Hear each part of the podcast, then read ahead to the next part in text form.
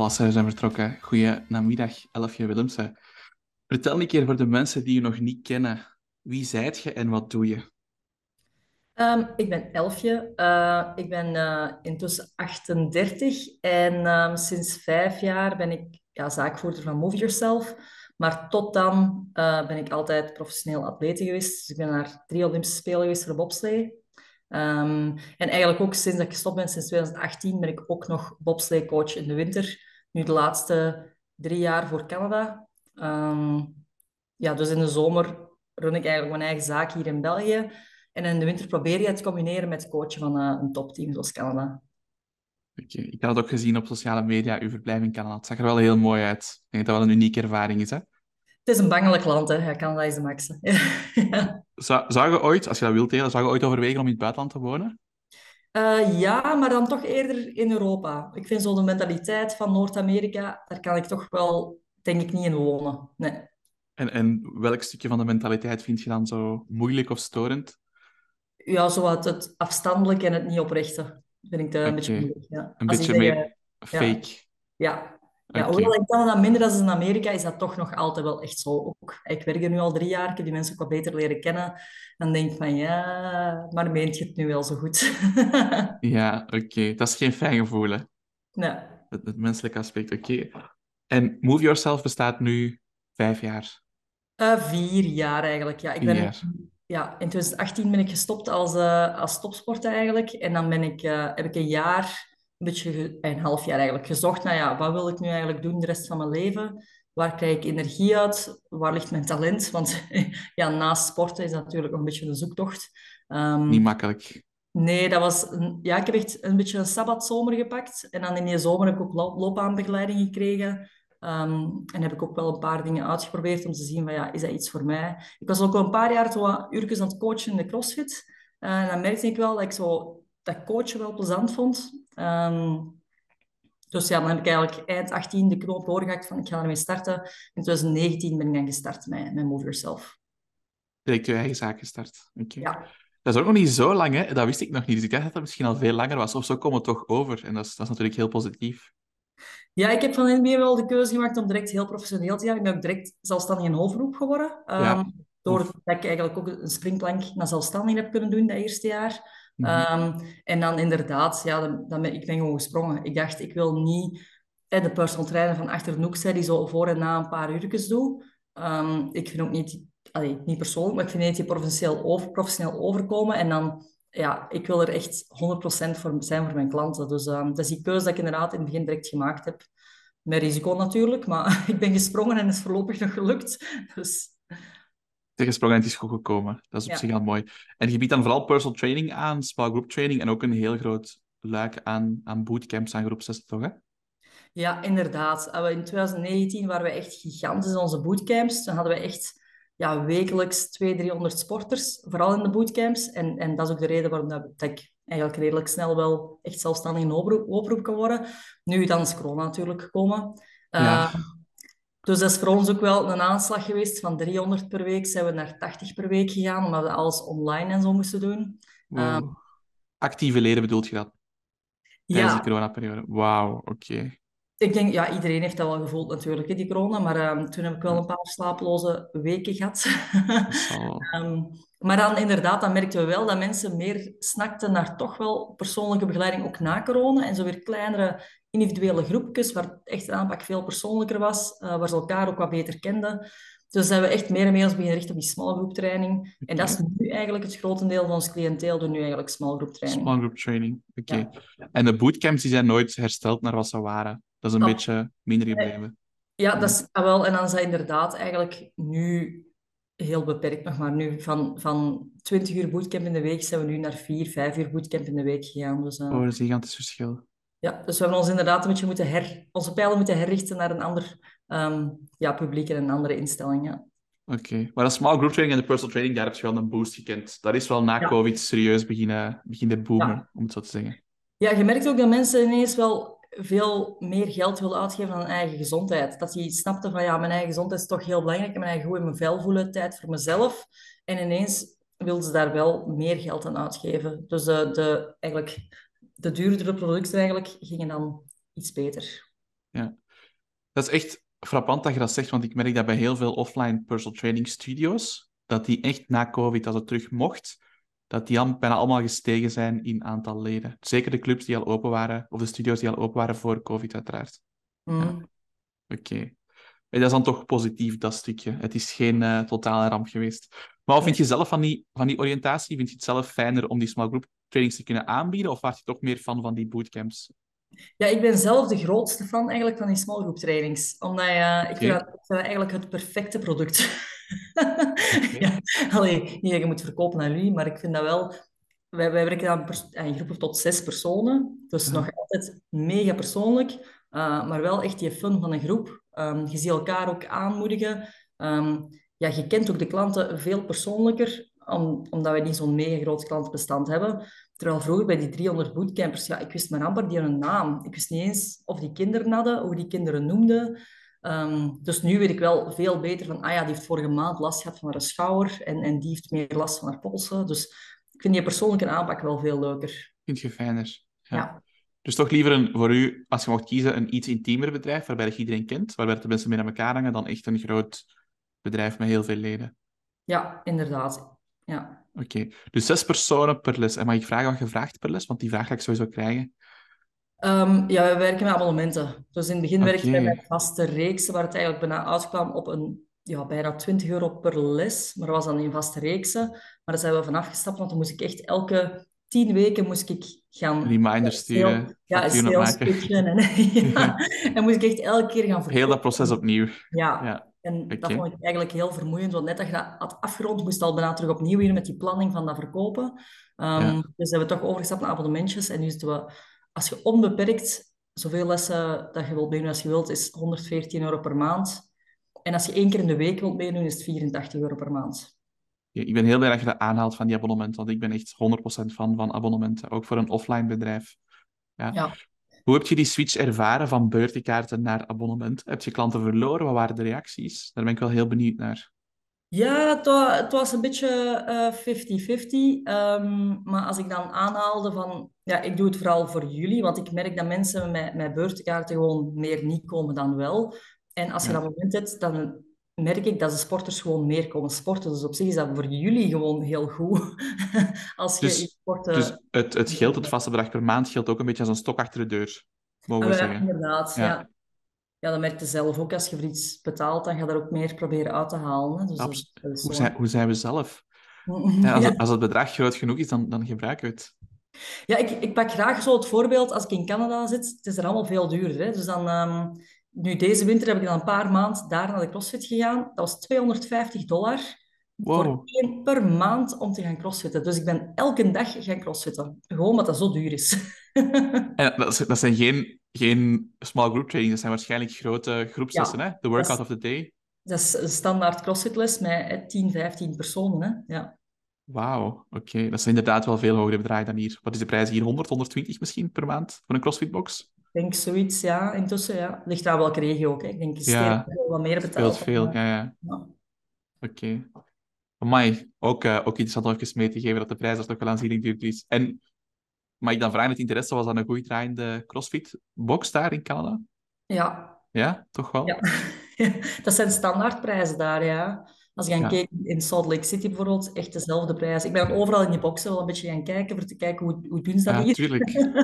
en uh, ook andere fitnesszaken inderdaad. Ik ben eigenlijk overal wel eens een beetje gaan kijken. En um, het is overal wel die prijzen. Je hebt er ook in Noord-Amerika F45, Functional 45 of zoiets. Ja. Ook super duur. En er staat niet eens een coach. Die volgen gewoon een tv-scherm. En dan loopt er wel een coach rond, dus die 30 personen die tegelijk bezig zijn. Maar eigenlijk volgen die gewoon tv-schermen af. En, en dat is, ik denk dat dat zeker 150 of 200 dollar per maand ook is. Oh, wauw. En zijn de lonen daar dan gemiddeld ook een pak hoger dan hier? Of is dat echt gewoon dat fitness daarmee als een luxe product wordt uh, gepositioneerd? Nee. Ja, inderdaad. Ik denk dat we in België met ons sociaal systeem dat eigenlijk sportclubs zo goed als gratis zijn. Ja. Wij als, als niet-VZW's bang zijn om te veel te vragen. Niet, dat gevoel heb ik zo'n beetje. En um, ja. onze sportclubs zijn gewoon ja, bijna gratis. Hè. Ja, dat is zo. Dat klopt. Dat is wel een uitdaging. Mm. Ja. Oké. Okay. Nu, Elfie, als ik je vroeg om jezelf te beschrijven, had je drie woorden gegeven. Je had gezegd gedreven, eerlijk en grappig. Waarom die drie woorden? Kun je een klein beetje toelichten? Ja, gedreven denk ik dat dat voor zich spreekt. Omdat um, ja, je haalt niet sowieso vanzelf drie Olympische Spelen. Daar moeten wel een beetje dingen... En dan, en dan ook en die zaken op de grond stampen in één jaar tijd en direct voor hoofdberoep gaan. Ja, dat is wel echt indrukwekkend. Ik ben gewoon ervoor gegaan. Dus ja, ja. nee is geen optie bij mij. Um, en misschien al zeker niet eigenlijk. Um, ja, grappig. Ik vind mezelf gewoon echt heel grappig. Maar ja, daar moeten mensen misschien zelf over Zeg je ook zo de persoon in de vriendengroep als je hem op vertelt dat je er zelf ja. ook even mee lacht? Ja, moet kunnen. Meestal, begin, meestal begin ik al te lachen voor het mop gedaan is. Herkenbaar, ik heb dat soms ook al eens voor. Um, en wat was het derde woord dat ik had? Eerlijk. Ja, ja, ik, heb, ja, ik ben echt mega eerlijk. Ik kan er niet tegen. Ook allee, mensen, we hebben ook al wel de mes in mijn rug gestoken. Um, en ja, ik kan daar absoluut niet tegen. Dus ik ben echt de meest eerlijke persoon dat je kunt vinden. Aan mij mogen ook alle vragen stellen. Vroeger in dus, dat ook. Ik heb niks als, als ik dan nu zou vragen van... Als je een top 10 zou maken van je... Of een top 3 zou maken van je belangrijkste normen en waarden, dan is eerlijkheid waarschijnlijk een van de belangrijkste, als ik het zo hoor. Ja. En als iemand u dan oneerlijk behandelt, dan is dat iets wat dat je zo goed als niet kunt vergeten.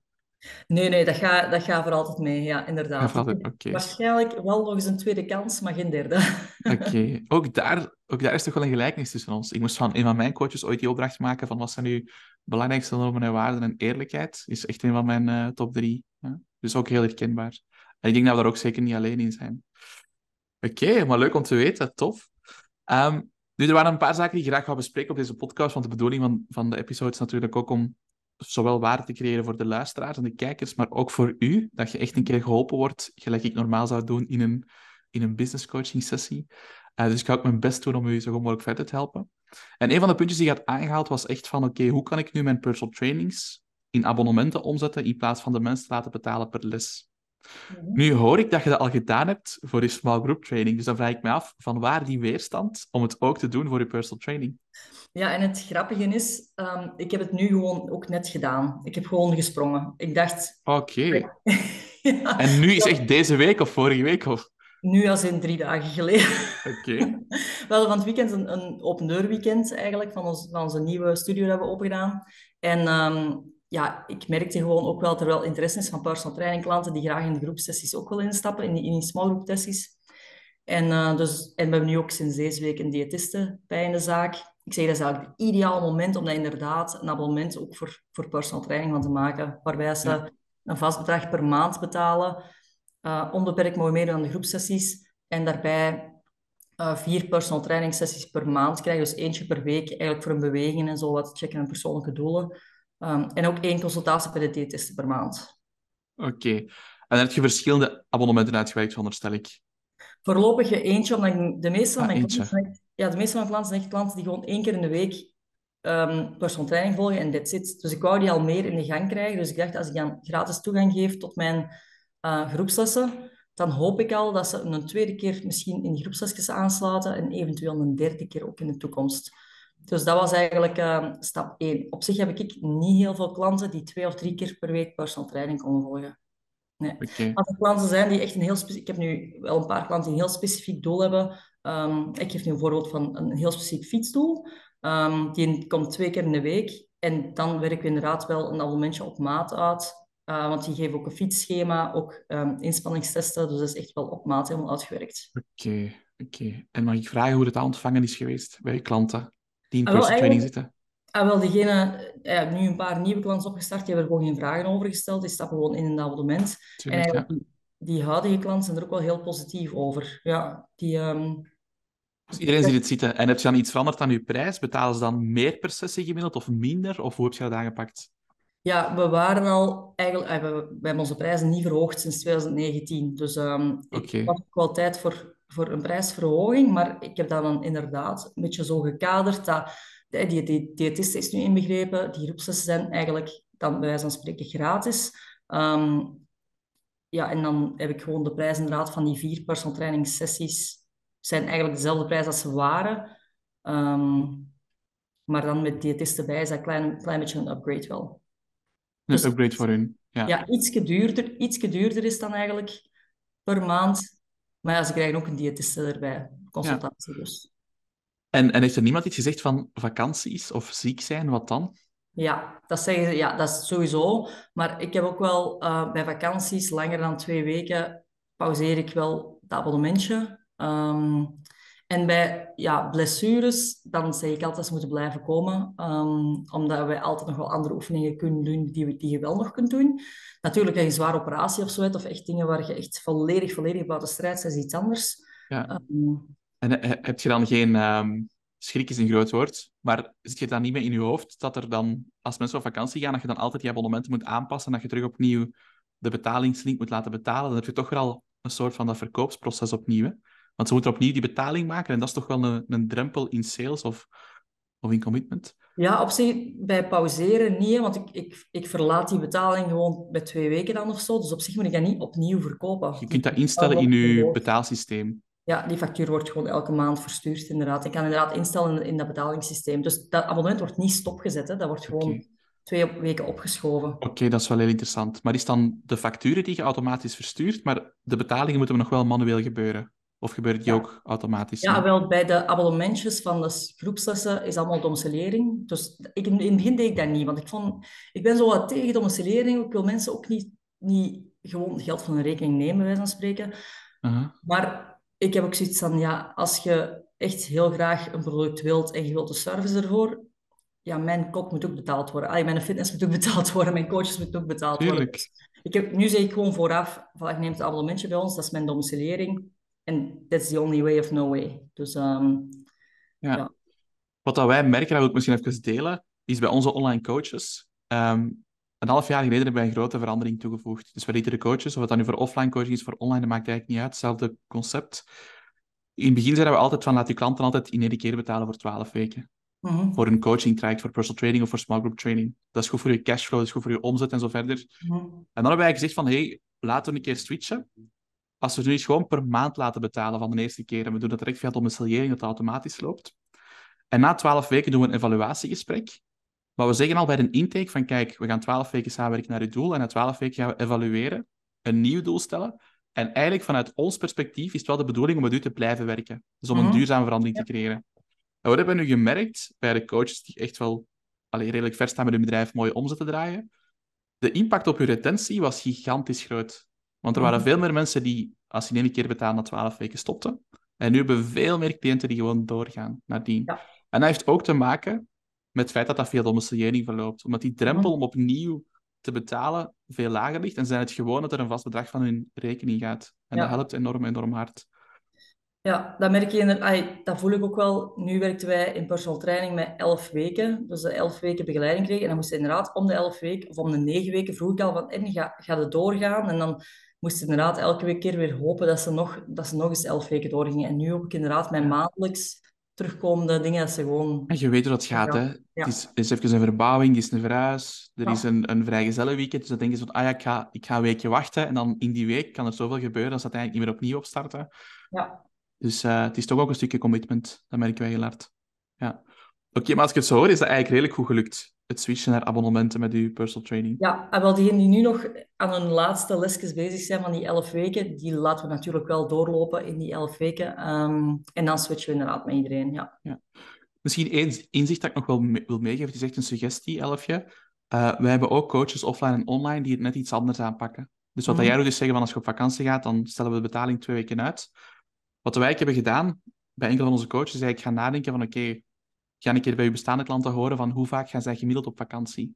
-hmm. ja.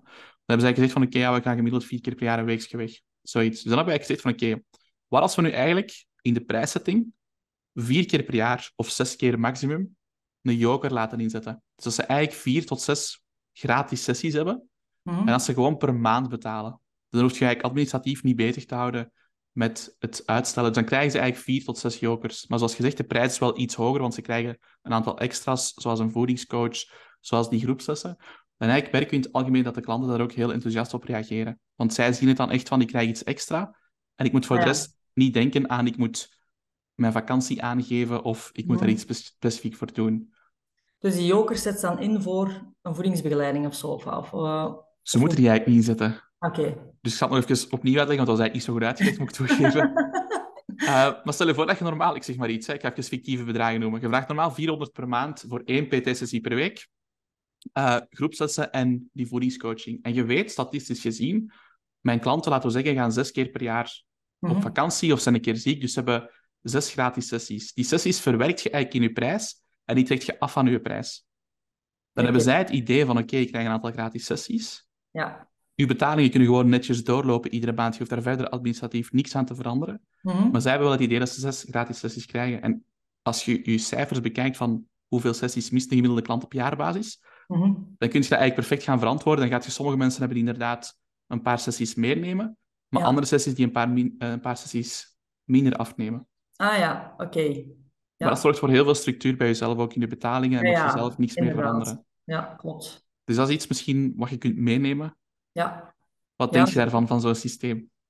Ja, ik moet dat inderdaad eens goed bekijken. Dan eens een keer uittellen ook, denk ik. Ja. Voor te zien inderdaad van Het- wat dat zou eh, het gevolg zijn. Het verhaal dat ik altijd vertel, Elfje, is toen ik zelf nog mijn ladies-only boxing lessen gaf in Mechelen, is dat wij heel lang met 12 beurtenkaarten hebben gewerkt. En dan zijn wij geswitcht. Dus gewoon betaald voor 12 beurten, maar ze konden daar zo lang over doen als ze wouden. Dus soms zijn de mensen die daar een jaar over doen. Dat is niet ideaal, dat weet je ook. Hm. Want dan heb je wel een actieve klant, maar op jaarbasis verdient ze eigenlijk niet zoveel aan. En ze zijn ook helemaal niet actief. Dus ook voor een klant is het niet zo interessant. En dan zijn we geswitcht naar ze moesten betalen per 12 weken, een vast bedrag. Ja. En in die 12 weken hadden ze twee jokers. Dus ze Mhm. kregen twee sessies gratis.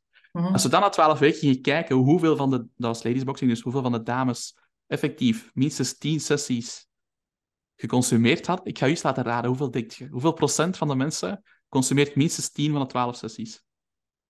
Eh, 80? Het was echt maar 30 procent maximum. Ah. Ja, echt waar. Er waren er wel met 7, 8 en 9 sessies. Er waren er zelfs een paar met minder dan de helft, minderheid. Maar echt 10 of meer sessies was echt maar 30 procent maximum. Amai. Maar voor hun voelde het wel heel fijn aan, want zij weten van oké, ik krijg twee gratis sessies en het is hun verantwoordelijkheid om te komen. Wel, het is dat, ja. Ehm alright. Ehm, dus dat vind ik aan de goede switch, die switch naar die abonnementen. Ik weet niet of je daar zelf nog iets over wilt vragen of bedenkingen bij hebt, of bepaalde uitdagingen. Ehm, nee, voorlopig niet. Alleen is dat nu een beetje de uitdaging inderdaad, omdat zo dat systeem inderdaad met die vakanties en de pauzeringen, en nu de vakantie er aankomt, is het inderdaad wel lastig. Van, ja, moet ik inderdaad twee weken gaan pauzeren? Moet ik dat voor iedereen individueel gaan bijhouden wanneer die pauze liep? En, dus je ja, ik vond die tip wel goed, inderdaad. Ja. Ja. En het gaat echt over hoe dat je het brengt. Als je het gewoon Ja, brengt van kijk, je kunt zes weken per jaar afwezig zijn. Je Mhm. betaalt daar niks voor, dat zijn zes jokers. Als je komt, dan hebben ze extra. Daar worden mensen heel warm van, Ja, dat je het extra geeft. oké. Oké.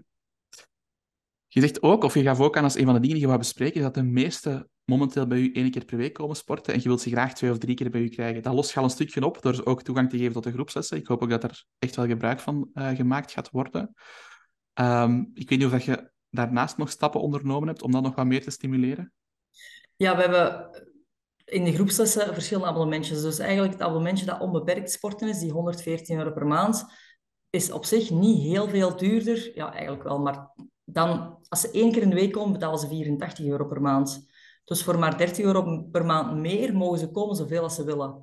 Dus in dat opzicht had ik zoiets van, ik mag dat onbeperkt abonnement ja, niet super duur, dat die drempel niet te hoog is. En als ik dan zie, en nu hebben we wel een stuk of eh, tien van de honderd die wel echt vaak komen. En eh, we zien die groep wel groeien. Ehm, en om die reden heb ik ook mijn beurtenkaarten. We, we hebben En- nog een paar beurtenkaarten, maar die zijn echt heel duur in vergelijking met het abonnementje.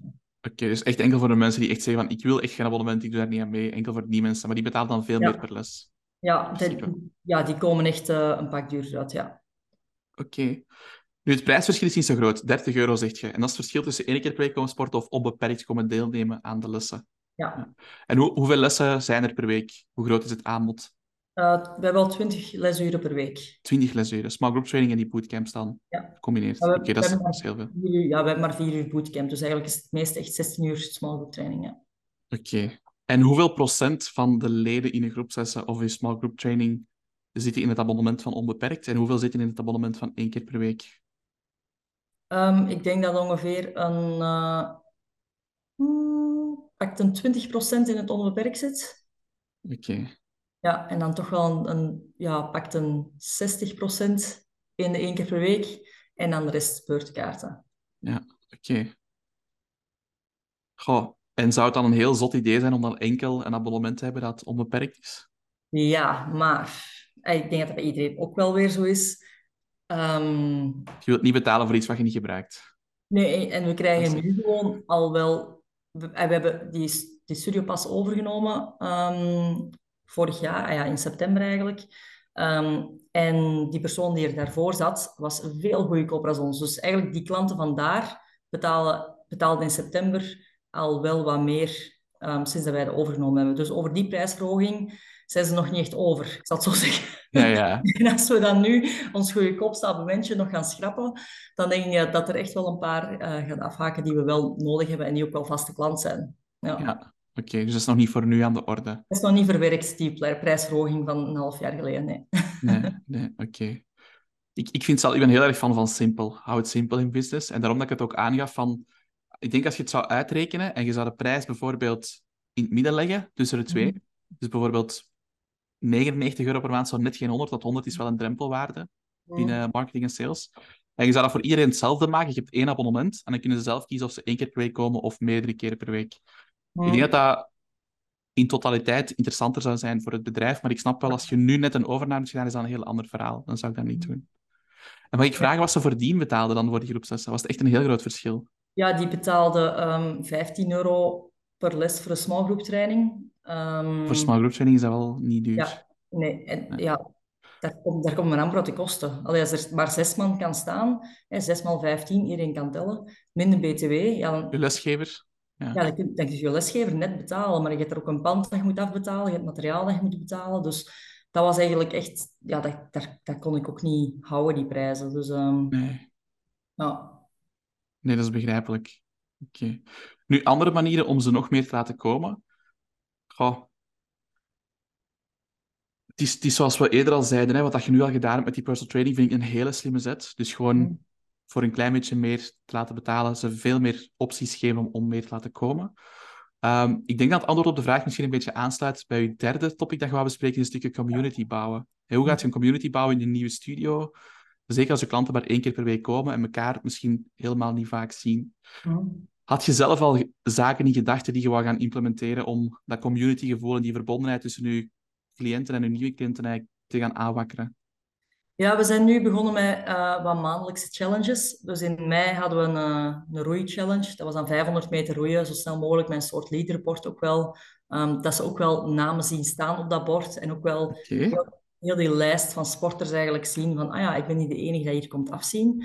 Ehm en ook een top 3 van gemaakt dan en zo, met wat foto's bij, dus dat is wel leuk. Ehm, en dan in juni hebben we nu gewoon het aantal sporters, dus we willen in juni ehm 500 sporters hebben. Uh, dus elke als er, een les gedaan is, kruis ik aan op het bord hoeveel sporters dat er geweest zijn. Dat is echt heel visueel zien, om samen dat doel van 500 te bereiken. Maar, en zo probeer ik dan elke maand wel de sociale challenges af te wisselen met fysieke challenges. Um, dat ze elkaar ook wat kunnen uitdagen. Ook diegenen die elkaar kennen, zeggen, hey, hoe snel had jij gegroeid? Ik had zo snel gegroeid. En dan kunnen ze wel een beetje um, ja, het sociaal gegeven een beetje aanwakkeren.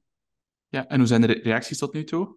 Ja, wel positief. Ik merk, um, ik merk ook nu vorige maand, hè, dan zei ze, ja, tot, tot, wanneer is het nog mei? Dan wil ik volgende, volgende week nog wel een keer extra komen roeien. Dus er waren een paar sporters die inderdaad extra zijn komen sporten om nog een roeikans te krijgen. Dus um, ja. ik merk wel dat dat ook wel in die mate ook wel werkt. Misschien is dat iets wat je recurrent kunt doen. Zo een, een soort van leaderboard met de mensen die het meeste zijn komen sporten of het meeste calorieën verbrand hebben of het meeste fitpunten hebben.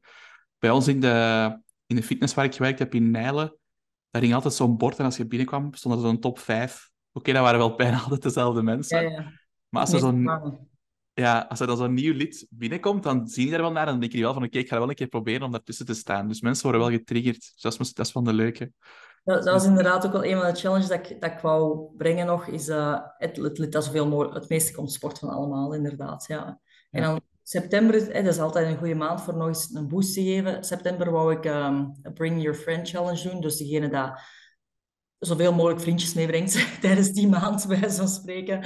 Um, en ik wou ook een social media challenge doen, van tag ons in uw, in uw stories als je komt sporten. Ja, ja. ja en, en het, het hoeft niet per se. maar wat dat wel helpt, is daar ook een prijs aan hangen. Iets wat je kunt weggeven. En dat hoeft geen product te zijn, maar dat kan even gewoon een, een dienst zijn of ja. anders. Ja, oké.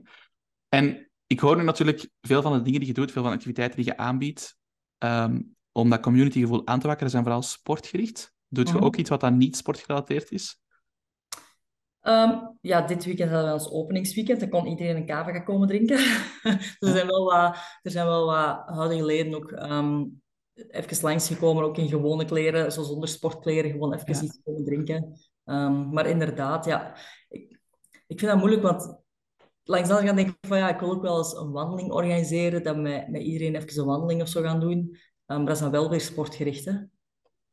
Ja, maar de drempel is toch veel lager. Het is zoals je zegt, je ziet iedereen een keer in een, in een normale setting, in een normale kledij. Dat is toch weer iets anders. Ja. Iets wat mij ook altijd is bijgebleven, iets wat ik ook zou doen zonder fout, als ik zelf ooit nog een gym zou openen. Zeg nooit nooit, wie weet, ooit. Um, we hadden zo'n after-workout. Dat was op donderdag namiddag. En ehm, mijn uh, vorige werkgever, mijn baas, die had dan ook uh, een aantal jetons dat hij elke week aankocht bij een lokaal café aan een korting dan. Dus pak dat hij, stel dat een pintje een euro 50 was, dan uh, kocht hij die jetons aan een euro bijvoorbeeld. Ja. En dan het eerste drankje dat je ging drinken, was dan op kosten van de zaak, zogezegd. Mm ja? En hadden we toch altijd... Allee, de keer dat we het dan gedaan hebben, was er wel wat anima rond. Dus zat je toch zo met, met, met 15, soms 20 mensen die dan samen gewoon iets gingen drinken, een beetje babbelen. Mm uh, een keer over het leven, een keer niet over het sporten zelf per se. Ja. Dat vond ik wel een mooie en dat werkte ook wel, wel goed. Mm Dan, zoals gezegd, die open deur. Uh, nu doe je natuurlijk omdat je een locatie hebt overgenomen. Mm. Maar ook dat is iets wat ze eigenlijk, ik geloof, elk kwartaal deden. Eén keer, één keer om de drie maanden. Maar dat is wel veel werk natuurlijk. Ja, dat is veel werk, ja. ik was al zo blij zijn dat je dat elk jaar kunt doen. ja. Dus dat, dat, is, dat is wel veel werk. Maar zoals die een afterworkout, zo samen iets gaan drinken, um, dat voorstellen, ik denk dat dat wel een goeie is. Want ik weet niet of je ervan op de hoogte bent, maar er is echt wel zo een, een eenzaamheid-pandemie aan de gang. Mm Hè? Uh, bij heel veel mensen. Dus heel veel mensen zijn eenzaam. Dus als je dat sociale nog wat meer kunt gaan opwekken zonder dat dat per se sportgerelateerd is, of Ja. wandelen, geleidrempelig, ik denk dat daar wel heel veel potentieel in zit. Mhm. Ja, zeker. Ja, we hebben, we hebben een frigo staan en ik heb inderdaad ook bewust gevuld met ook ah ja, minder ongezonde dingen. Hè. Ook wel wat pintjes en wat cava. Dus soms inderdaad, en na de les zeg ik van kom, we doen een flesje open. En dan is dat gewoon heel spontaan. Er zit zo nu geen structuur of geen regelgeving in. Maar ehm, en dat is inderdaad gewoon op kosten van mijn zaak, want die flessen liggen daar. Dus eh, Ja. Ja, maar dat is dan meer uit spontaniteit. Van, oh, het is goed weer, het was een leuke workout. Hè. We, we, drinken, we drinken even een cava of een pintje. En dan, eh, ja. Maar het is wel fijn om er misschien nog iets van structuur in, in te brengen, inderdaad. Ja. Ja, ik denk dat het zelf gewoon heel veel rust geeft en, en je klanten ook iets geeft om naar uit te kijken. Mhm. En, en het stukje community is nogmaals, zowel online als offline, zo belangrijk voor, voor die retentie. We hebben Ja. coaches die, zoals je voorstelt, één keer per maand een workshop geven met dan in combinatie met een barbecue dat goed weer is. We hebben coaches die regelmatig gaan wandelen. Ehm, dat zijn zo de dingen die het meest gedaan worden eigenlijk. En dan die afterworkouts, zoals ik zei. Dat Mhm. zijn zo de activiteiten die ik veel zie terugkomen. En, en je merkt wel dat dat, dat, dat werkt. Ja, Dat mensen wel langer blijven. ja. Goed, ik weet niet of je daar zelf nog vragen over hebt, over heel stukje community building. Nee, het zijn eh, alweer wel handige tips die ik inderdaad zeker ga meenemen. Ja. Voilà, superleuk om te horen. Ehm, iets wat je ook nog aangaf, is dat je zei van, je zit nu een half jaar gaan reizen voor het werk met je eigen zaak. Hoe kun je dan de klanten motiveren om tijd te maken voor het sporten? Dus hoe kun je van op afstand je klanten motiveren? Dat is een beetje uw vraag dan, als ik het goed begrijp. Ja, ah, wel. Dus in de winter ben ik bijna... eh, Dan verander ik een beetje in eh, zo de Devil Wears Prada. Diegene dat de, de kwaaie mail stuurt en, en diegene dat haar geld eist en diegene achter uw veren zit. Ehm, want ze horen mij alleen maar... ehm, en voor betalingen of voor... Als ze niet kunnen opdagen voor reservaties of die dingen. Terwijl nu ben ik hier elke dag. Ze zien mij ook als een persoon en ze zien ook dat ik gewoon ook wel een toffe ben. Ehm, maar in de winter, ja, dan, dan ben, ik, ben ik een beetje dat, die connectie wat kwijt met die klanten, omdat ik dan Dat je gewoon zelf niet in je studio staat. inderdaad mijn naam onder een e-mail ben, in plaats van echt de persoon daar aanwezig. Ja. Is dat een gevoel bij u, of is dat ook al feedback die je gekregen hebt van klanten? Of Ik van waar merk komt dat, dat? ik, ik merk dat in onze, in onze opkomstcijfers. In de winter zijn er gewoon veel minder sporters dan in de zomer. En dat is niet logisch, want bijna alle zaken draaien beter in de winter dan in de zomer. Dus op zich is dat bij, tot september gaat dat bij ons in stijgende lijn. Dan dat is atypisch. Gaat dat zo. en dan in maart kom ik terug en dan gaat dat terug in die lijn. Zo ja. zie je eigenlijk hoe dat je zaak gebonden is aan u als persoon. Hè? En dat stukje personal branding, hoe belangrijk dat is. Ja, inderdaad. Maar het is wel, het is wel een jammer voor u natuurlijk. Ja. ja, dat is een keuze ook dat ik gemaakt heb om, om dat bobsleecoach te blijven doen. En, ja, natuurlijk. En ja, ik, als ik in het buitenland ben, ik steek nog altijd heel veel tijd in die zaak natuurlijk. Hè, maar als je niet persoonlijk zelf aanwezig bent, ook, er komt een proeflesser langs. We geven een gratis proefweek. Die mag een week lang komen sporten als je wil. Ja. ja. die andere coaches, ja, dat maakt er niet uit of er vijf man staat of tien man staat. Hè. Dus die, die proeflesser vertrekt terug. Ja. Niet echt van, ik bel dan een week later, hoe was je les geweest? Maar die willen persoonlijk aangesproken worden natuurlijk. En uh, ja, dat is er dan minder. Hè.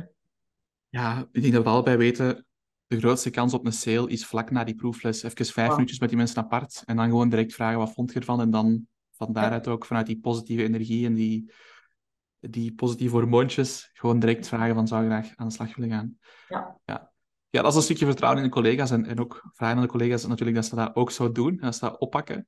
Maar het is natuurlijk dat zeg ik ook altijd, het is niet hun eigen zaak. Dat is zoals een café waar, dat een, waar dat een eigenaar zelf in staat, dat draait ook altijd beter dan een café waar dat iemand anders in staat. Ik verwacht ook niet van hun, en dat is ook waarschijnlijk een stuk training van mij, dat moet gebeuren naar de coaches toe, maar ja, zij hebben, zij hebben gekozen voor niet een eigen zaak te starten en dus gewoon een uurtje te mogen komen draaien bij mij. Dus ik kan ook maar, niet een verantwoordelijkheid geven van uh, dat ja, ik ga toch een maar geven. Het, het is wel... Ze mogen niet vanzelfsprekend vinden dat hun agenda gevuld wordt en al die klanten er zomaar zijn. Want jij neemt al een stukje marketing en sales op u. En het is dan ook wel correct, vind ik, dat ze dan de sales ook op u nemen. Mm. Met, de, met de juiste motivatie. Ja, maar dat doen ze op zich wel. Of... Ja, jawel, jawel, jawel. Ja. ja. Het zal een dubbele zijn. Het zal van mij iets meer inzet vragen om, om inderdaad hen iets meer te coachen daarin, dus waarschijnlijk. Um, en daar iets communicatiever ook wat beter over uh, te zijn. Want dat is wel iets wat, wat, ik mij dan bedenk, is laat je jezelf nog altijd evenveel zien op sociale media als je in het buitenland zit? Hebben uw klanten nog altijd wel die digitale zichtbaarheid van u die ze anders hebben als je thuis bent? Of is dat ook anders, als je ja, eerlijk op reflecteert? Dat is anders. Hè? Als ik thuis ben, ik zit in de studio en ik maak een filmpje in de studio natuurlijk. Um, hoewel ik ook merk, onze klanten, dat zijn zo de bijna 35-plussers zelfs eigenlijk, 35 tot 55, die zitten gewoon niet veel op social media. Dus ik haal eigenlijk heel weinig klanten ja, uit social media sowieso, maar ook de klanten dat ik heb, ik moet al blij zijn dat ze mijn mail gelezen hebben. Maar die, zit, ja, die zitten meer met een wijntje in een hof te barbecuen dan echt door hun social media te scrollen. Dus, um, en dat is mijn doelpubliek inderdaad ook. Dat zijn niet de superactieve Instagrammers of op die manier. Ja. Dus je, je, hebt ook wel geleerd dat minder belangrijk is dan die digitale zichtbaarheid. Ik heb er in het begin ook weer heel veel tijd in gestoken en heel veel energie in gestoken. En ik heb gemerkt dat dat op zich niet heel veel uh, brengt, ook niet. Nee. Voor u is echt die mond-aan-mond reclame, dat offline aanwezig zijn. Ja, inderdaad. Vooral mond-aan-mond reclame. Hè. Die mensen die een vriendin meebrengen of, of een partner meebrengen of uh, de buurvrouw of uh, die dingen. Ja. Dat, dat werkt bij ons best, ja. ja. Nu, om die coaches toch geactiveerd te houden. Ik zal misschien een beetje delen wat dat onze coaches doen, wat ik zelf ook probeer te doen bij mijn coaches. Dat is, ik probeer het toch persoonlijk te maken van op afstand. Ik heb heel veel, omdat ik vooral met online coaches werk, ik heb heel veel coaches die ik nog nooit gezien heb. Die ik nu op ons komende mastermind event voor de eerste keer ga zien. Waar ik al langer dan een jaar mee samenwerk. Eigenlijk is dat een heel absurd gegeven. Hè? En ik, ik, hoor ook wel eens zo van, ja Jeroen, um, je mocht misschien nog iets meer achter mijn veren zitten en dit of dat doen. En dan maken we samen afspraken. Ik ben ook niet de coach die zegt van ik ga je een lijst geven met 101 dingen die je elke week moet doen en heel veel verplichtingen geven, want dat werkt toch niet. Maar wat ik wel doe, is dat te samen bespreken van oké, okay, uh, we gaan elkaar een bepaalde periode niet horen. Ik ga in het buitenland zijn, het gaat wat drukker zijn, dus ik kan niet elke dag mijn WhatsApp beantwoorden. Dus wat gaan wij samen afspreken? Wat kan ik doen om u extra te ondersteunen terwijl ik weg ben, terwijl ik minder beschikbaar ga zijn? Ja. En dan spreken we dat samen eigenlijk af. En wat ik dan doe, is, ik maak een kleine checklist. Ik heb bijvoorbeeld een feedbackformulier. En dan spreken we af, bijvoorbeeld, hè, Elfje, op woensdag ga ik u feedback geven op uw formulier. Stel uw vragen, laat weten hoe uw week geweest is. En laat mij weten of er iets is waar je momenteel tegenaan loopt. En dan antwoorden ze daarop. Ga ik met Loom dat feedbackformulier filmen, ga ik, dat, ga ik dat een keer door. Dan krijg je van mij eigenlijk elke week een videootje. Soms is die video echt maar twee minuten. Hè? Gewoon van, ah, dat ging goed, super. Dat gaat minder goed. Hier is een video, bekijk dan een keer, probeer dat eens toe te passen. Maar dan hebben de mensen wel nog altijd het gevoel van, oké, ik word wel gecontroleerd elke week. Ja. En we hebben afspraken gemaakt en ik ben dan die stok achter de deur. En het feit dat ze van mij een filmpje krijgen, waar dan mijn gezicht zo in het heel klein te zien is van onder, Mhm. dat, dat zorgt toch voor dat, voor dat stukje persoonlijke. Ja. Dus dat is misschien eventueel iets wat je zou kunnen blijven doen met de klanten die je normaal traint in je studio, die dan even bij een collega zitten. Ja. Ja, zeker. Dus dat is eh, iets wat je zou kunnen doen. Ehm, ik denk het tweede stukje, ja, ook als je, iemand, als je ziet dat iemand echt midden aan het sporten is, gewoon even spontaan een berichtje sturen. Maar ik denk dat je dat al wel doet, want je zei dat net ook al van, je zit wel achter hun veren, je stuurt wel als ze niet veel komen of als er iets is. Dus dat denk ik dat je al doet. Dus ik denk vooral het eerste stukje dat voor u ook wel een optie of een overweging zou kunnen zijn eh, om toe te passen. Ja, zeker. Zeker. Ehm, ja, nu in het systeem, ik kan dan zien hè, wie de laatste twee weken niet actief is geweest. En ik probeer inderdaad zo op te volgen. Die na twee weken niet zijn komen sporten, om die even kort een berichtje te sturen van ik ben op vakantie of is er iets anders wat ik moet weten waarom dat je na twee weken niet geweest bent. Maar inderdaad, ja. Ik denk voor de vakantie zo die korte afspraken maken en met een checklistje waar ze kunnen invullen. Dat kan echt heel eenvoudig een Google Form zijn, dat je elke week automatisch doorstuurt via mail of zo. Dat is Ja. ook een stukje van automatiseren. Dat is wel... Ehm, nu, iets waar ik het ook met u wou over hebben, ik had dat voor de podcast ook al even gevraagd, en je zei ook het stukje van, ehm, je volgt me al een tijdje, en met dat stukje online coaching heb je minder affiniteit, dat is minder je ding, en dat is, dat is helemaal prima natuurlijk. Ehm, en dan zeg je ook dat het interessant kan zijn om een keer te sparren over business tips en over doorzetten, omgaan met twijfel, of twijfel van de mensen rondom u. Mhm. Kun je daar iets meer over vertellen? Want ik denk dat dat echt iets is, dat hebben we net ook besproken voor de call, voor de podcast. Dat is sowieso iets waar elke ondernemer mee struggelt. Soms die twijfel, het doorzettingsvermogen, soms ook niet de leukste reacties uit de omgeving. Is er bij u recent iets gebeurd waarom dat je dat aanhaalde, of iets waar dat je zelf aan denkt? Een bepaalde situatie? Ja, ah, ik heb nu vorig jaar die nieuwe studio overgenomen. Dat ik heb heel de zomer heeft hij me de kop gespeeld van moet ik dat wel doen, moet ik dat wel doen? En eh, alle cijfers natuurlijk bekeken met een boekhouder en zo. Ja. Ehm, ja, en dan, en dan, het blijft toch wel een zaak van jezelf. Dus ik kan moeilijk aan mijn tante vragen van, moet ik dat... Die gaat niet zeggen, ja, doe het maar. Het is echt wel een beslissing dat je zelf moet nemen. Dat is heel moeilijk advies vragen aan familie. Ah, wel, inderdaad. Ik probeer dat ook niet te doen en die steunen mij natuurlijk wel volledig. Maar het blijft wel even uw project en dan staat het soms wel heel alleen, vind ik. En, en spreken we dan over echt het stukje de eenzaamheid soms? Niet kunnen sparren daarover met iemand? Ja, al- als, ah, ik ben ook wel de enige zaakvoerder van mijn zaak natuurlijk. Dus inderdaad, ja, dat, ik kan proberen sparren met mijn coaches natuurlijk. Maar ja, die staan daar hè, twee, drie, vier uur op een week te coachen. Voor hun is dat natuurlijk niet hetzelfde. Hè. En, en mijn vrienden die niet zo hun eigen zaak hebben, begrijpen natuurlijk ook niet zo goed waarom ik bezig ben. Dus inderdaad, dat, dat sparren van... ah, moet ik dat nu doen of niet? Moet ik nu springen? Want als ik spring, dan spring ik volledig, helemaal kop en onder. Alles of Maar, niks. eh, ja, alles of niks. Maar ja, dat is natuurlijk... Ik vind dat wel ook een, een lastige inderdaad. Die eenzaamheid in, het, in het, ja, die zaak te voeren. Hè, ja. Dus voor u zou het een meerwaarde zijn als je één keer per maand zou kunnen samenzitten met andere ondernemers, misschien liefst nog uit de sector, om een keer te brainstormen, uw probleem op tafel te leggen, kijken hoe zij bepaalde dingen aanpakken. Dat zou voor u wel, dat mist je misschien een beetje. Ja, misschien wel. Hoewel, ja, ah, wel. Misschien wel. Of niet. Het is, het is maar een suggestie. Nee, nee, zeker wel. Maar soms... eh, ja, ik ben ook een overwerker een beetje. Hè. Mijn, mijn hersenen staan zo nooit stil. Als ik gewoon ergens rustig zit, ben ik nog altijd, altijd maar aan de zaak aan het denken. En dan ben ik... Ik, ik luister ook bewust geen eh business podcasts meer, omdat ik gewoon anders nooit stop met werken. En dan is dat weer hetzelfde. Dat zou één, wel een relief zijn om ook wel te horen van andere zaakvoerders, dat waar ze ook mee sukkelen en dat ze een beetje dezelfde struggles hebben. Uh, maar ook de angst dat je te veel ideeën krijgt. dan gaan wij weer aan het piekeren zetten van, zetten van ah, ben ik wel goed bezig? Shit, ik had dat zo of zo of zo moeten doen. Of, allee, op die manier, ik weet niet. Ja. Oké, ik, ik snap de bezorgdheid, want ik heb dat zeker ook gehad, dat ik met vijf verschillende projecten bezig was en daar niks vooruit ging. En een van de belangrijkste, naar mijn mening, eigenschappen van een, van een ondernemer is doorzetten, maar ook focus. Dan gaan echt stappen maken. Dus dat snap ik. Ik heb zo'n regel voor mezelf. Aanraken is afmaken. Dus ik Ja. een boek koop of een cursus of ik start een project. Ik koop niks nieuw, echt niet, tot als dat uit is. Dat mag een verschrikkelijk boek zijn, die moet uit zijn, anders koop ik geen nieuwe. Ja. Want anders heb ik dat is zo'n boekenkast vol boeken die je nooit gelezen hebt. En dat is hetzelfde met projecten eigenlijk. Uh, dus misschien kan het helpen. Um, maar dat is waar je een beetje schrik voor hebt. Moest je dat doen? Moest je met collega's samen zitten dat je zegt van te veel inspiratie en niet goed weten wat ik eerst moet doen?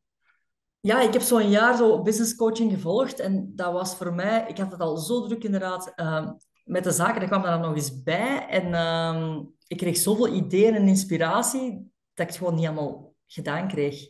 En dan gaf ik alleen maar nog meer onzekerheid van, doe ik het wel goed? Ja. En dan zit je ook zo lastig op jezelf, want je denkt van, oh nee, ik heb ervoor betaald, of je betaalt ervoor en je doet er niks mee. Dat is geen fijn gevoel, hè? Ja. Oké. Wat zou dan wel de oplossing zijn voor een stukje eenzaamheid? Wat denk je dat daar wel zou kunnen helpen? Ja, ik denk dat het gewoon heel fijn is dat je met een zakenpartner gewoon samen een zaak kunt starten en dat samen kunt uitbouwen. Uh, maar dat heeft natuurlijk ook zijn valkuil, hè, want dan... Ja. ja dat, dat, dat, is denk ik ook weer niet simpel. Dus ik denk gewoon uh, doorbijten en doorzetten. Zo. De, ik denk, het antwoord op dat vraagstuk is vooral, wat is voor u belangrijker? De vrijheid van alles zelf te kunnen beslissen en volledig autonoom zijn? Ofwel mm het stukje eenzaamheid um, weg hebben, dus met iemand kunnen samenwerken en alles kunnen overleggen? Dat is een moeilijk vraagstuk. Ik denk, voor mij persoonlijk zou het de vrijheid zijn die primeert. Ook al is het soms eenzaam, zoals je zegt. Ja, voilà, bij mij ook. daarom, ja. daarom, inderdaad, is zo'n een, een, zware balans. Ja. ja. En vind je dan, aanvullend op, op wat je net zei, vind je dat er in België zoiets ontbreekt om, om personal trainers meer samen te brengen en, en echt zo gewoon af en toe te kunnen sparren over iets? Um, ik denk dat nu wel meer en meer aan het komen is. Hè? Maar ik vind ook zo binnen, binnen personal trainers is er zo'n gro zo groot verschil ook van soorten aanpak en soorten personal trainers en soorten studio's of zaken. Um, Enorm. Ik zou gewoon ook niks gemeenschappelijk hebben met echt een body transformation coach bijvoorbeeld. Ja. En ik denk dat je dan ook weinig zou kunnen sparren over de struggles. Want ja, mijn klanten komen hopelijk één keer in de week. Maar bij body transformation, ja, die volgen heel strikt hun schema vier, vijf keer in de week. Dus dat is echt wel iets helemaal anders natuurlijk. Dus zelfs binnen de groep van personal trainers zou het dan nog mensen moeten zijn die eigenlijk een beetje gelijkaardig, een gelijkaardige filosofie hebben als u, met een gelijkaardig ja. cliënteel. En dan pas zou het interessant zijn eigenlijk, als ik het zo hoor. ik denk dat wel. Allee, je hebt ook heel veel gemeenschappelijk met ondernemers die niks te maken hebben met je zaken. Ja. Ik heb een goede vriendin en heeft een winkeltje met producten uit de Alpen. Ja, dat heeft niks te maken met training, maar toch heb je ook wel weer wel diezelfde struggles een klein beetje. Hè? Dus, ja. uh, maar ik denk ja, dat dat wel heel herkenbaar is voor alle ondernemers die luisteren. Is gewoon, zoals je zegt, van bij vrienden kunnen heel goede vrienden zijn. Die, die niet ondernemen, kun je toch niet altijd je ei kwijt. En ook niet bij familie. Dus het is gewoon leuk om af en toe een keer gewoon te babbelen met ondernemers. Er is zo'n... een automatische klik of zo. Mm-hmm. Als je ondernemers kunt babbelen. Ja. Oké. Okay. En is dat nog iets waar je aan dacht, los van het stukje het, de, het, dat het soms eenzaam is? Ik denk dat iedereen dat wel herkenbaar vindt. Is er nog iets waar je zelf aan dacht, waar je soms wat mee struggelt op het gebied van het ondernemen? Um, nee, ik vind ook hetgeen dat je nu net aanhaalde van hè, aanraken is afmaken. Uh, dat is denk ik een, een tip dat heel veel ondernemers ook wel echt kunnen gebruiken. Want dat is vaak dat je met vijf projecten tegelijk bezig bent en niks uit de ja. tijd iets te goed af te werken. Ik denk dat dat wel een hele goede is, inderdaad. Ja. Absoluut. Ik zie het zo vaak gebeuren bij trainers. Ik ben er ook altijd heel transparant over. Wij hebben een traject dat eigenlijk zes maanden is. En na drie maanden kunnen, kunnen mensen stoppen. Omdat ik zoiets heb van... Drie maanden is lang genoeg om iets van resultaat te boeken en te bepalen of het iets voor je is of niet. En één maand is gewoon de moeite niet. En wij hebben nu tussen de 30 en 40 procent van de trainers die stoppen na drie maanden, ook omdat het te druk is, of ze besluiten om toch iets helemaal anders te gaan doen. We hebben echt personal trainers die ineens beseffen van, oh, je bedrijf bouwen is veel werk. Ik, ik ga geen personal trainer meer zijn. Dus echt, ineens zal ik alles opgeven. Um, ik vind dat zelf heel hoge cijfers, 30 tot 40 procent. Maar dat is al, sinds ik met PT Boost gestart ben, is dat al onveranderd. Dus dat heeft ook een beetje te maken met dat aanraken is afmaken. Het durven echt gewoon te zeggen van ik ga mezelf lang genoeg tijd geven om iets te proberen en alles op alles zetten. Een beetje zoals jij doet eigenlijk. Hè? Mm. Dat, dat, dat gewoon, zoals je zegt, soms even kopje ondergaan en gewoon durven er volledig voor te gaan, is, is soms de enige manier om echt stappen te maken, zeker in het ondernemen. Ja, dat klinkt nu heel gemakkelijk, maar als je dan kopje onder gaat en je blijft even een minuutje onder, dat is wel eng, hè? dat is het vooral. En je springt Tuurlijk, en je maar onder en je is, langer onder dan je wilt. Is dat ook niet een beetje het gevaar van, van onze comfortabele maatschappij? Dat heel veel mensen zo hard in die comfortzone zitten dat ze niet genoeg geprikkeld worden om te veranderen? Ik, ja. allee, jij bent ook iemand die al veel gereisd heeft, hè, Elf, dus je hebt waarschijnlijk ook al veel gezien en veel meegemaakt. wat dat mij altijd helpt om dingen in perspectief te zetten en, en om het ondernemen door te zetten, ook al is het moeilijk, ook al denk ik soms van ik wil er gewoon mee stoppen en gewoon geen stress meer hebben na mijn werk. Het zou mooi zijn, hè? Maar dan ga ik bijvoorbeeld zoals nu recent naar Indonesië en dan zie ik in Bali mensen in, in huizen wonen dat je geen huis kunt noemen. Ja. En dan, dan zie je dat er zo weinig potentieel is om, om zelfs gewoon een comfortabele job te vinden en een deftig loon uitbetaald te krijgen. En dat plaatst voor mij alles wel in een gigantisch perspectief. En soms denk ik van, we hebben het misschien te goed hier in België en Nederland. Het is soms te gemakkelijk, waardoor dat we ook niet, niet uitgedaagd worden om te veranderen. Want nee. de situatie waar we nu in zitten is gewoon al te comfortabel. Ja, klopt. En misschien een leuke vraag voor u dan. Je had ook van alles kunnen gaan doen. Uh, ik denk dat je ooit, het ooit verteld, denk ik, um, verbeter me als het niet waar is, dat je ooit gesolliciteerd had bij Decathlon. Ja. Maar dat je dan zelfs niet eens begonnen bent of zoiets. Of, of... Ja, ik mocht, ik mocht, dat was dus in die periode. Um, ik, ik hoorde op 28 juni dat mijn contract als topsporter niet verlengd werd op 1 juli. Dus dat is echt drie dagen van tevoren. Ik was heel in paniek, want ik dacht, wat moet ik nu doen met mijn leven? Um, dus ik ben volle bak beginnen solliciteren op die drie dagen. Um, en dan ben ik ook langs gegaan met ACV en de VDAB en al die dingen. En um, tekende om als een van die sollicitaties. En die zei, ja, je kunt maandag beginnen. De volgende maandag dus. Maar uh, die week ging ik ook langs uh, bij het ACV. En die zei, ja, je eerste drie maanden dop krijg je 1800 euro. En ik dacht, huh? Hoe, dat is weer België. Hè? Ik dacht, hoe kan dat nu dat ik drie maanden... Krijg. Of in drie maanden op een zetel kan zitten. Ja. En, en, ik mocht dan die springplank en zelfstandige ook nog doen, waarbij je dan 400 euro per maand en mocht bijverdienen. Ja. Ik weet niet of dat nu nog zo is, maar ik dacht, allee, dus ofwel ga ik in een decathlon en daar een kloten afdraaien, bij spreken, voor, voor 12, 13, 1400 euro per maand, ofwel zit ik drie maanden in een zetel of werk ik keihard aan mijn eigen zaak voor 1800 euro plus die 400 euro dat ik mag bijverdienen. Ja, dan is de keuze eraf gemaakt natuurlijk. iedereen, iedereen maakt die keuze. Dan kun je zeggen van, oh, je profiteert van het systeem. Nee, als het systeem er is, dan, dan doe je dat gewoon. En je hebt daar ook recht op. En ik denk ook, natuurlijk, ik heb dat, in dat jaar mijn zaak uitgebouwd. Hè, dus het is ja, je hebt niet stilgezeten. In een zetel gezeten. Hè. Ja. Maar die, op, die opportuniteit van in een zetel zitten, is er gewoon. Wat je ook echt absurd vindt. Maar ja, zwart, dat is een heel ander Soms verhaal. iets te gemakkelijk, hè. Ja, hetzelfde met springbankverhalen. En, en ook ik ben heel blij dat dat bestaat, hè, voor, voor ondernemers een kans te geven. Maar ik heb ook al verschillende mensen zien passeren die, die een jaar lang volledig gebruik maken van het springbankbudget, alles in het zwart werken, en na een jaar zeggen van, ah, ik ga toch in loondienst. Ja, dat is leuk geweest, hè. Je hebt een beetje gewerkt, geld verdiend in het zwart, ondertussen heb je daarvan kunnen leven, je hebt een jaar allee, ja, bijna een gap hier kunnen nemen. Allee, dat zijn dingen waar ik het soms wel, soms wel moeilijk mee heb. En dan de mensen die, pas op voor alle duidelijkheid, dan de mensen die er wel gebruik van maken zoals moeten en dan wel een succesvolle zaak uitbouwen en echt alles geven, die dan hun zaak behandelen als een, als een 40 uur werkweek of meer, dat vind ik super, hè? dat vind ik geweldig. Want het is zoals je zegt, soms is het systeem toch iets te sociaal. Ja, maar ik denk dan de, de, de rotte appels of de clowns, dat hebben we in corona ook gezien, die overleven dat niet. En als je dan voor corona te veel in het zwart hebt gedaan en je krijgt je subsidies op basis van je omzet van de jaren daarvoor, ja, ja dat is waar. de clownen tot gangen en de kantjes eraf hebt gelopen, ja, dan overleefde corona niet. Allee, en dus ik denk, diegenen, de rotte appels zijn er nu uit met corona en nu zijn alleen degenen die het inderdaad gewoon serieus hebben aangepakt, um, hebben dat overleefd. Dus, um... Dat is dan ook weer waar. Dat is dan ook weer waar, absoluut. En um, het stukje over twijfels, daar wil ik het nog even over hebben om, om af te sluiten.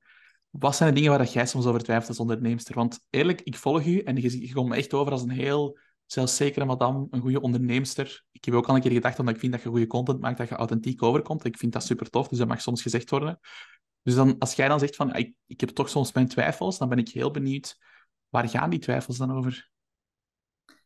Ja, oh, ik weet dat wij een heel goed product hebben gewoon. En dat wij heel goed, onze trainingen zitten echt heel goed in elkaar. Um, maar als dan de, de klanten afhaken bijvoorbeeld, of als er een klant afhaakt, ja, dat, ik, ik pak dat vaak ook wel persoonlijk van, oei, heb ik iets verkeerd gedaan? Klopt ons programma toch niet? Terwijl dat misschien persoonlijk bij de klant kan liggen. Dat is waarschijnlijk de persoonlijke zaak van de klant, waarom het die gestopt is of waarom die afhaken. En stelt je die vraag dan ook altijd als iemand uitstapt van... Jawel, ja. maar ook weer hoe eerlijk zijn, zijn ze dan. Ja. Ze beleefd, dat is ook weer Belgisch. Ze willen dan heel beleefd zijn en, en mij niet op mijn tenen trappen. Maar ik, wil, ik zeg ook altijd, ik, ik heb liever negatieve feedback dan positieve feedback. Gewoon, daar hebben we iets aan. Daar kunnen we op verder bouwen. Ja. Dus Absoluut akkoord. Dus dat is soms een, soms een ding als een klant stopt, kunnen we wel denken van wat heb ik verkeerd gedaan, wat kan er beter? Dat is soms een twijfel. Oké, ook dat is iets denk ik dat elke ondernemer, zeker als je een dienst verleent, wel, wel een keer uh, tegenaan loopt. is dat, is dat dan iets dat je doet om, om daarmee om te gaan of dat aan te pakken? Of? Ehm, meestal gewoon nog harder werken. Nog harder werken. Maar dat is, dat is niet het antwoord op alles, hè, want je hebt, ik, ja, ik vind dat wel. Als ik, dan, als ik dan harder werk, komen er weer meer, meer klanten binnen. En dan is, die, eh, is op zich mijn gat wel weer gevuld, bij zo'n spreken. Ehm, en, en bent jij dan ook, sorry dat ik zo recht voor de raad ben, maar bent je dan ook tevreden over het leven dat je nu leidt met de hard werken en de vele uren die je klopt? Is dat ook hoe dat je het wilt op zich? Of zou je liever wat minder werken? Nee, nee, nee, zeker niet. Want eigenlijk, ik geef niet heel veel les. Als ik zo andere personal trainers hoor, ik probeer echt inderdaad een limiet te zetten op vijf, zes uur training geven per dag maximum. En dat, vind, dat is al veel. Een dag dat is al veel, uur, ja. veel. Dus zo donderdag is mijn admindag, dan geef ik eigenlijk maar twee uur les. Um, op vrijdag geef ik alleen in de voormiddag les. Heel namiddag is administratie. Dus alleen, alleen woensdag en maandag geef ik vijf, zes uur les. En de rest geef ik eigenlijk twee, drie, vier uur les. Dus ik vind eigenlijk dat ik er een heel goede balans in heb gevonden. En ik probeer ook te keppen op, op dat. Niet meer te doen dan dat. Van lesgeven. En dan de rest inderdaad achter de schermen. Je hebt wel goed je grenzen afgebakend. Je weet perfect hoeveel dat je wilt werken en wanneer dat je wat doet. Dat is al super fijn om te horen. Ik heb, ja, ik heb ook een jaar dan eh, 30, 35 uur training gegeven per, per week. En ik voelde gewoon, ik kan dat niet. Ik, ik hou dat niet vol. En dan heb ik voor mezelf ook gevonden dat 20, 25 uur per week, dat dat mijn max is. Qua energie, hè, dat ik energie in, in die lessen en in die mensen kan steken. Um, dus als ik tot tegen de 20 uur zit, is het goed geweest. Ja. Snap ik perfect. Ja. ja. Oké, maar dat is mooi dat je voor jezelf uh, goed kunt afbakenen. En, en los van de klanten die dan soms stoppen en dat je dan soms een beetje twijfelt aan jezelf, misschien of aan je dienst. Nogmaals, ik denk dat we allemaal wel eens meemaken. Zijn er ook dingen waar je over twijfelt, met momenten? Ja, ik, twijfel ook wel eens aan het feit van uh, ja, die bobsleigh-job, moet ik die wel blijven doen? Hè, hoewel dat, dat ook wel mijn passie is. Um, ik zie natuurlijk elke winter mijn cijfers kelderen. En in, in lente moet ik altijd alles terug de kas halen om alles terug te doen draaien. Ja. ja. Um, en ik moet dat doen boosten, zodat ik in september terug kan vertrekken en dat dan terug te zien kelderen. En denk van, ja, is dat nu wel iets dat ik moet blijven doen? Um, maar dat is natuurlijk... Dat is een beetje een, een nuloperatie als je het zo vertelt. Dat het altijd elk jaar opnieuw terug opbouwen is. Ja, en ja, dat is zo inderdaad. Ja. Een nuloperatie zou ik nu niet noemen, want dan zou ik het niet blijven doen. Maar het is inderdaad wel uh, dubbel zoveel werk voor hetzelfde resultaat. Hè. Ja, dus dat is iets wat je wel overweegt om daar op termijn misschien toch mee te stoppen. Ja, of, of toch een andere manier van aanpak te vinden, dat dat in de winter minder keldert. Hè. Ja, toch een partner of een of andere manier, iemand die ook ondernemend is, mee in de zaak te, te halen, die in de winter een beetje meer... Maar dat is zo moeilijk, daar hadden we het net ook al over. Je, je kunt dan niet meer alles zelf beslissen. Iemand is mee aandeelhouder van je bedrijf. Dus wat als je bedrijf morgen x aantal waard is, wat dan? Want jij hebt het al vier jaar zitten opbouwen. Die komt er dan later bij. Het is echt heel moeilijk. Echt heel moeilijk. Liever niet dus, maar dat is iets waar dus ik over twijfel. Hè. Jij vroeg zijn je twijfels, dat is mijn twijfel. ja, wat dat wel zou kunnen, ik weet niet welke maat je daarvoor staat, is, is iemand in dienst nemen natuurlijk die, die wel echt een grote rol krijgt binnen het bedrijf en die op termijn misschien wel x aantal aandelen zou kunnen geven, maar dat jij wel nog altijd meerderheid hebt, dat jij nog altijd wel de zaakvoerder bent. Mhm. Ik heb ook iemand in loondienst en zonder hem, Janis, dat is mijn technische tovenaar, die bouwt de website, die zet de softwarepakketten op. Zonder hem zou ik nooit, we hebben nu 80 coaches, 79 uh, coaches in uh, coaching trajecten. Ik zou die nooit kunnen bedienen op een kwalitatieve manier zonder hem erbij. Ja. En ik heb hem ook al gezegd van ja, op termijn, als ik echt heel tevreden ben van u, ik wil je ook wel aandelen geven dat je deel bent van het bedrijf zelf. Mhm. En ik spar ook met hem regelmatig over, over het aanbod en, en over klanten. Of zeg van, ik heb een moeilijke relatie met die klant, ervaart jij dat ook? Als hij dan zegt van, ja, ik ook, dan kunnen we misschien denken, oké, misschien ligt het toch aan de klant. Als ik het ervaar en hij niet, dan denk ik, misschien, misschien ligt het aan mij. Misschien moet ik mij anders gaan opstellen. Dus dat, allee, dat geeft mij wel, wel wat rust. Misschien heb je zo iemand nodig. Ja, ik heb iemand de loondienst gehad uh, vorig jaar, twee jaar geleden. Um, maar alweer mijn fout, denk ik. Ik ben daar niet coachend genoeg in geweest. Want dan vertrek ik naar het buitenland en ik zeg, ja, het trekt je op aan deze winter. dat is heel veel vrijheid. ja, dus hè, zie maar dat draait. Um, ja, dus ik ben er gewoon niet coachend genoeg in geweest, denk ik, inderdaad. Um, ja, dan is hij ook zelf mee gestopt om te zeggen van ja, deze is niet wat, wat ik wil. Dus, uh, en dan heb ik gezegd van vanaf nu werk ik alleen maar met, inderdaad met freelancers of, of zelfstandigen, omdat die loondienst, ja, dat, dat is gewoon ook nog altijd heel duur. Ook al is je eerste werknemer goedkoper, ja, je ziekte meetelt en vakantiedagen en ja, uh, ja. kwam toch ook wel op een heel pak duurder uit dan ik ook had ingecalculeerd. het is ook een veel groter risico natuurlijk. Hè? Ah, wel, het is dat. Vaste kost, ja. Oké. Okay. Goed, Elf, ik hoop oprecht dat je wat dingen uit het gesprek hebt kunnen halen, dat je het alvast interessant vond.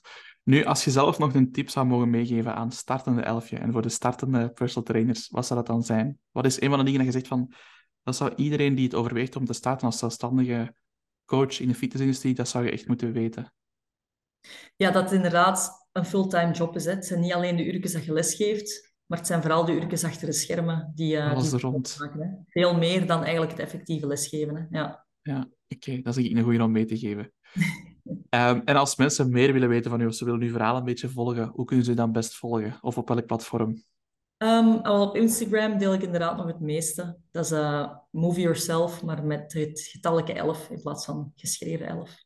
Ja, um, dus Move Yourself met, uh, met de 11, het cijfer. Ja. ja. Oké, okay, super. Dankjewel. Jij bedankt, Jeroen.